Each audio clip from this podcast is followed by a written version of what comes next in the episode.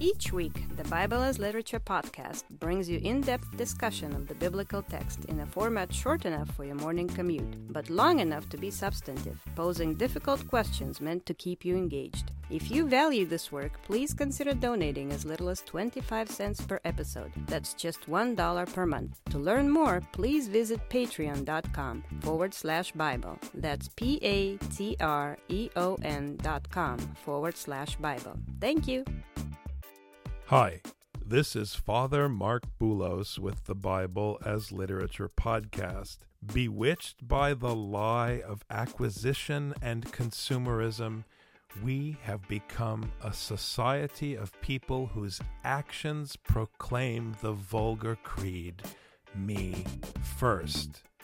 With supposed possessions in hand, we emerge as a nation of cowards, so terrified of losing what we think we have that we elevate our cravenness with ugly platitudes. Family first, religion first, and nation first. In our cowardice, we run afoul of the Lord's warning in Matthew. He who has found his life will lose it, and he who has lost his life for my sake will find it. Richard and I discuss the Gospel of Matthew, chapter 10, verses 32 to 39. You're listening to the Bible as literature.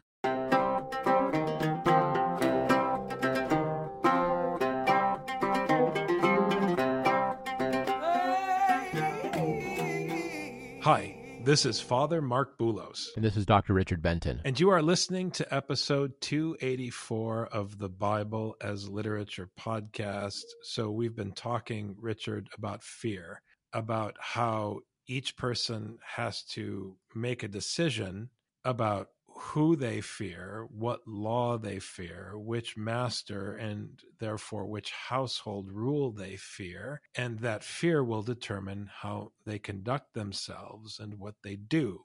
And in this case, the disciples are being challenged to preach.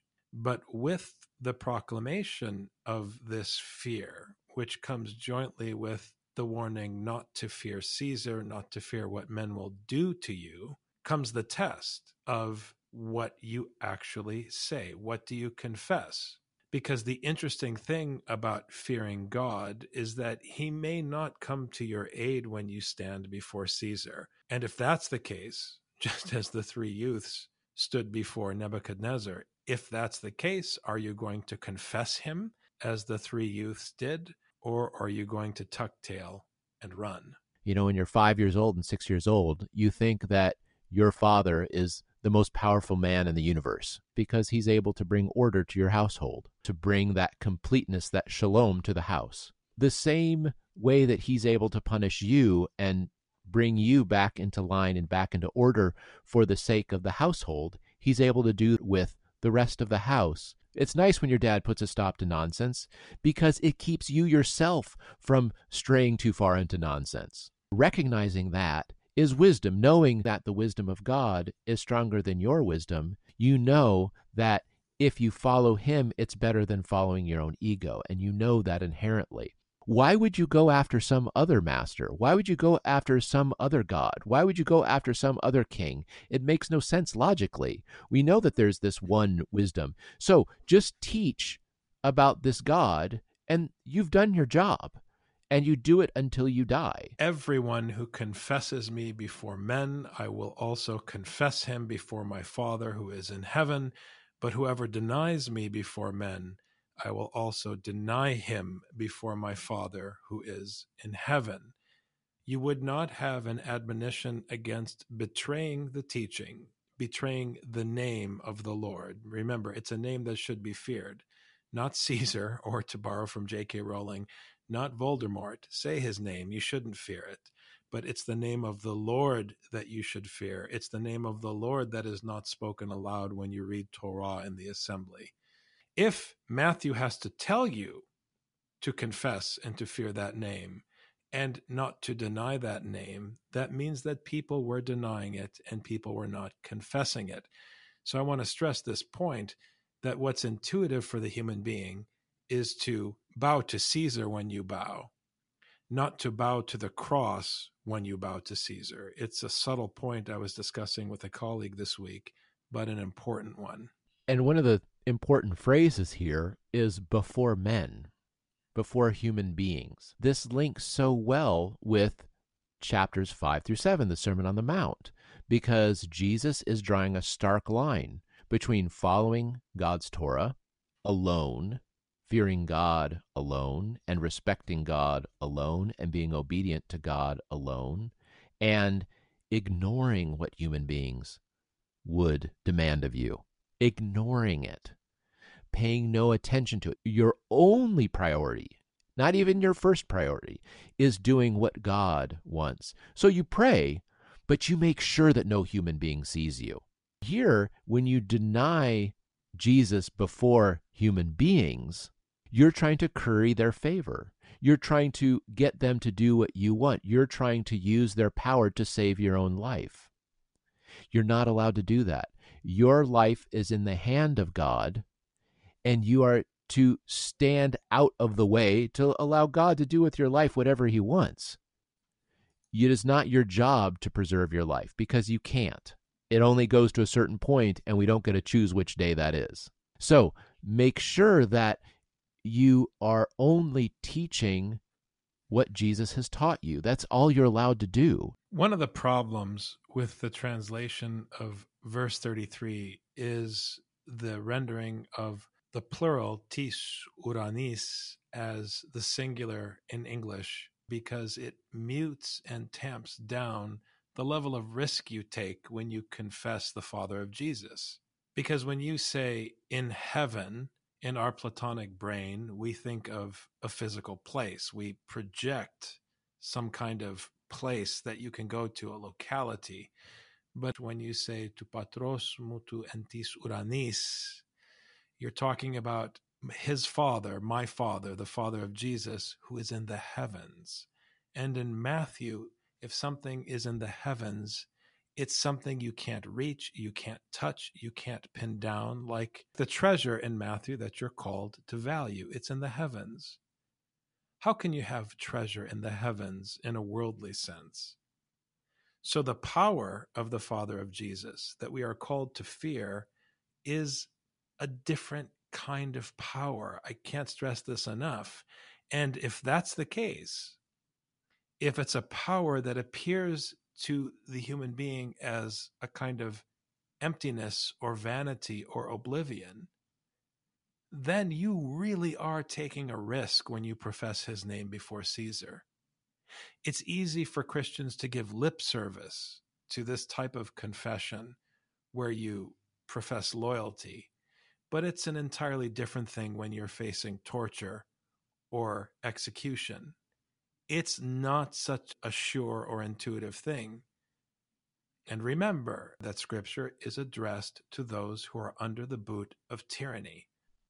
Do not think that I came to bring peace on earth. I did not come to bring peace, but a sword. And this, of course, is the threat. Verse 34 is the true face of God. He is the God who sends Caesar to persecute you who sends Paul, the one who persecuted you, to evangelize you with the biblical teaching. This is the God who sent you into exile because you forsook his instruction. So there are consequences for not confessing his name. There are consequences for not remaining faithful to his instruction and walking according to his precepts. And he wants you to know that when he brings the sword, it is truly he who brings the sword because of your infidelity. It's a threat. It's very powerful, especially when you consider the prophetic context of this statement. Speaking from that prophetic context is essential because whenever people are wielding the sword, it's the sword of God. But whenever people are having the sword applied to them, let's say, it's evil and it's not God. People are fickle this way. In fighting the American Revolution, we can say, God hath loosed the lightning of his terrible swift sword, when it's killing the British soldiers, of course. But if the British are killing us Well, that obviously can't be the sword of God because it's unjust and, you know, truth is marching on. And as the bearers of the truth, we're the bearers of God's sword. The problem is that God is saying all the swords belong to him, the ones wielded by whoever's hand. And here it's specifically speaking to those under persecution. The sword that's coming against you is God's sword in order to teach you. This is something that the civil rights activists struggled with in a correct way because they said, what is it about Christianity that it wants us, black people, us African Americans, to be submissive because we're supposed to listen to the gospel? What about the white people who supposedly brought this to us and gave it to us? The white people are using this gospel in order to put us in this position. But this is the difficult teaching that judges both the white and the African American. Both are under God's judgment and both must be submissive. But if we are submissive to that teaching, then the other one who is submitting to this teaching, our fellow servant, is our brother. We as human beings must see ourselves as the recipients of God's judgment. If you deny God, that sword is against you in the hand of God. And this is what we must understand, but that goes for anyone there is no human being that is allowed to say, I am carrying the sword of God, therefore I'm not under judgment. Therefore, I am carrying out judgment. I am the judge. You aren't allowed to go that way. The problem is morality and ethics because the philosopher wants to say that's an evil act. And what the prophets are saying is, with all due respect, if it's the hand of the Lord, it's righteous, irrespective of your system of ethics what we learn from functionality in scripture takes it one step further that the very same thing that you want to classify as good or evil can function as positive or negative, as good or evil. In fact, the very same thing for two different people can function differently. So if I wield a sword, for me it functions as sin, but when I wield it against you, it functions as the right hand of God. The problem in American history is that repeatedly people have taken scripture in translation without much self reflection and without a serious examination of the original text. They have taken scripture and said, ah, scripture talks about slaves submitting to their masters. Oh, I guess that means that God endorses the master, when in fact there is no text that is more forceful in its critique of patriarchy than scripture. But at the same time, it co opts patriarchy because it understands that if you allow the oppressed to emasculate the patriarch, they become worse than the first example of cruelty. Scripture understands, as you pointed out, Richard, that everyone is wicked. That's the genius of Chrysostom's Paschal sermon. It's not just that he understands the importance of grace and making room for those who come at the 11th hour. It's that he understands that everything will fail unless the rich and the poor and the heedless and the sober hold fellowship together. That's the power of biblical functionality with respect to judgment and violence. And of course, here comes that prophetic twist in verse 35 and 36 For I came to set a man against his father, and a daughter against her mother, and a daughter in law against her mother in law, and a man's enemies will be the members of his household. Of course, we discussed this earlier in the prophecy of Micah. If you reject God's instruction, if you follow after false rulers, if you don't listen to his precepts and walk according to his commandments in your own household, you will experience division and separation and cruelty, alienation, all the things that we're experiencing now in the United States. You will experience if you turn your back on God's teaching. And this teaching gets so corrupted. I mean, I heard the story of a boy whose mother believed that the boy was gay.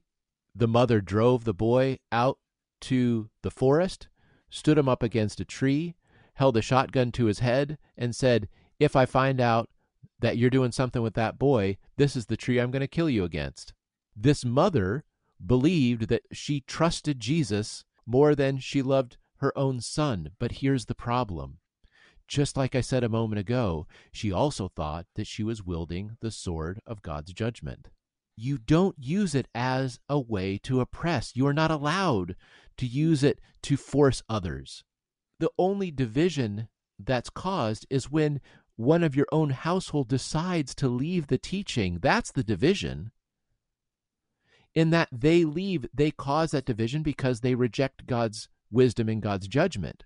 But you remain under God's wisdom and God's judgment in the same way that when Jesus tells his disciples, you go to a town and you teach them, and if they're not interested in hearing and no one's worth your time, move on to another town. It's worth your time to go teach at a different place. But you're not allowed to use the sword to say, I'm here to deliver the teaching and the judgment of God, which is exactly what the conquistadors did when they came to the New World. They said, We bring the judgment of God on you, convert, or we're going to kill you. And this is what we did to them. But here's the genius of Scripture in that very moment you were describing between this poor young man and his crazy mother, frankly.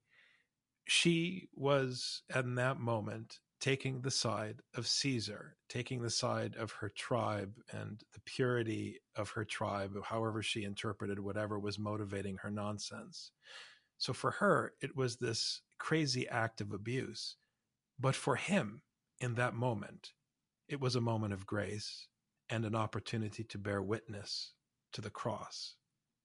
That's how scripture emasculates the abusive mother in that scenario.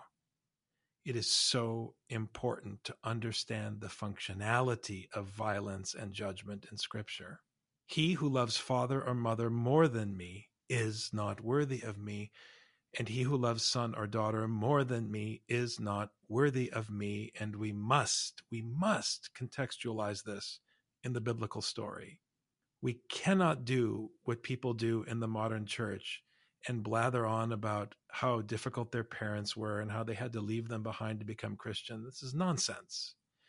If your parents are difficult, God is commanding you to honor them. How dare you use verse 37 to justify your rebellion? Verse 37 is about the scriptural critique of tribe and nation. The sin in Micah of the rulers was that they put their interests first before God's instruction because they do what everyone does call it nationalism, call it tribalism, call it America first. It's all the same lie because life is not possible if you put yourself first. And in Micah, because they put themselves, the nation, and the tribe first, they turned their own people into a stew. And you and I in the past have contrasted this people soup with the proposition of Scripture that our King would offer himself as food for the faithful instead of consuming them. So your example is apropos because this woman was worried about her family and its purity and its correctness, which is a betrayal.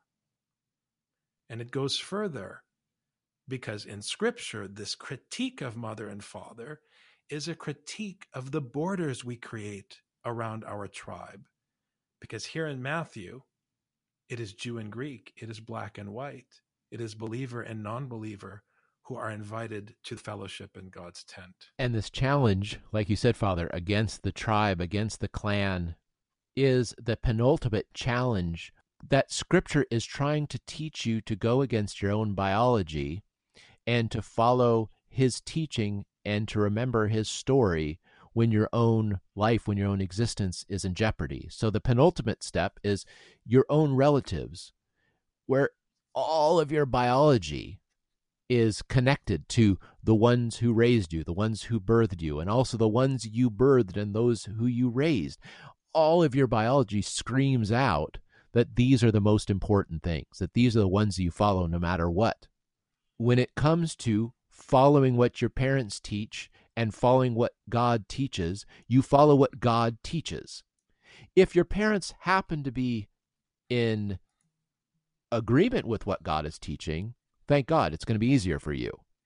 But if your parents are teaching you something besides what Scripture is teaching, you thank God because now you have an opportunity to be a testimony to them who are teaching the wrong thing.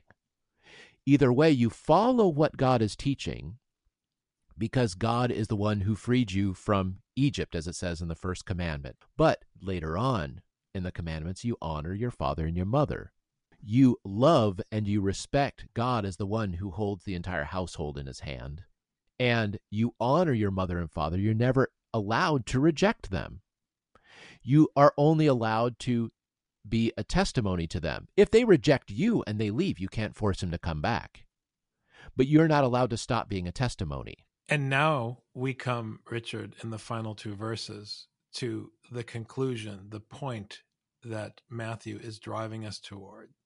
This movement away from nation first, tribe first, America first, to the defeat and the failure of the cross. And he who does not take his cross and follow after me is not worthy of me. He who has found his life will lose it and he who has lost his life for my sake will find it. When you put family before the broader community of your fellow human beings, when you put nation and borders before fellowship with the foreigner, whom we are commanded in Leviticus to treat as a citizen all this blathering on about the Constitution and borders that goes on and on and on among Christians is blasphemous because it rejects the Lord's Torah. You are strangers in the land of Egypt. You must therefore call the foreigner a citizen. The stranger in your midst is a brother and a sister. But if you're trying to put yourself first, you're going to turn the stranger into a component of the people soup that you're manufacturing in Micah and the truth of the matter is that if you choose that route and you reject the cross, which is your death for the sake of the foreigner, if you reject that, not only will you persecute the foreigner, but you will be heaping coals upon yourself and upon the community you're supposedly trying to protect. You will be setting a man against his father, a daughter against her mother, and a daughter in law against her mother in law. And ultimately, in your quest to fight the foreigner, you will find yourself an enemy of the people in your own household. So it's the cross, which to your human ears sounds like the loss of everything. That is the only way to find everything and to find life. I was so saddened when I read last week a tweet from a Christian talking about people who believe in taking care of immigrants rather than their own fellow citizens. And it broke my heart because for the Christian, there is, when it comes to the United States government, the United States Constitution, the Bible does not weigh in on who is a citizen and who is not, who is legal and who is illegal. The Bible doesn't occupy itself with that. You only have the biblical commandment to take care of the foreigner, the ger, the Bible says you're supposed to take care of your fellow citizen and the foreigner in your midst as a brother. It purposely blurs the distinction between the two. Now, when it comes to the cross, it even goes further because, like you were saying a moment ago, you know, going against the urge, the biological urge to take care of tribe and nation. Here it says, take up your cross. And I say this every time I mention this verse, when we read this, we always think it means do something hard. That's what it means to take up your cross. Oh, I have this hard thing I have to do. I have to bear my cross, right? That's how we use it. Because we forget the original context. In the Roman Empire, if you were carrying a cross, if you're carrying your cross, it was because you had already been arrested, convicted, and tried, and you were on your final death march. Your lifespan was between here and the top of that hill. That's how long you were going to live. What do you care about when you can literally see the end of your life coming? Do you think about your savings, your 401k, your children's college fund?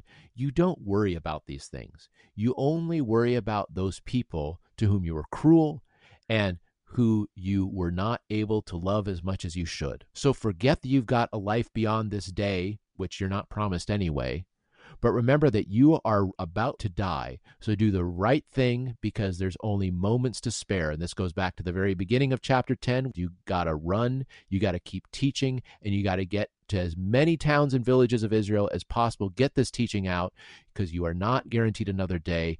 Do not try to take care of your own life because your life is at the end of God's sword anyway. So just keep teaching, just keep preaching, make sure this teaching gets out, and do not tarry for a minute, even under persecution. At this hour, at this very moment, as we speak, as we sit comfortably in our chairs discussing the Gospel of Matthew, there are children who have been separated from their families, rounded up, and put into detention camps they're being denied basic toiletries. They're being left to sleep in their own feces on cold cement floors with a poor excuse for any kind of blanket or covering. And I'm not being sentimental. I'm not being emotional. I'm not being hyperbolic. I'm not exaggerating. This is happening right now.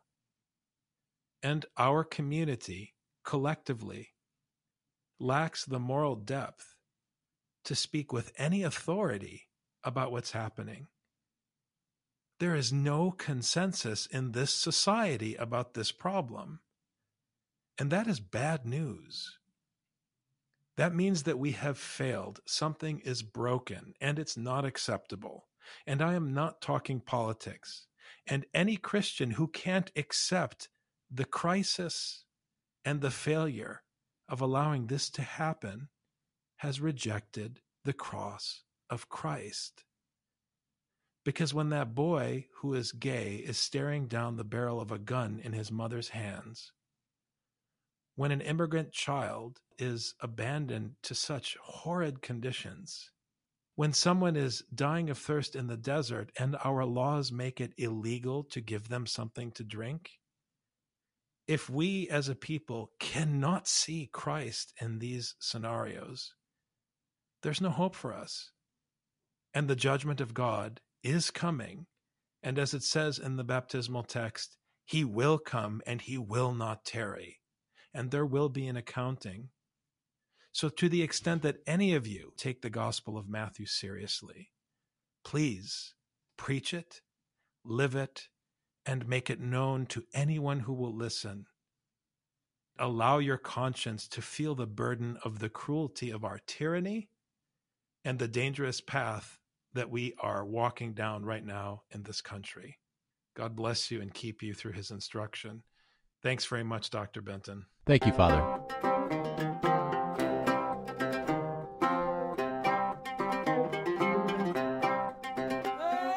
Just heard the Bible as literature. Thanks for listening. The Bible as Literature is a production of the Ephesus School Network.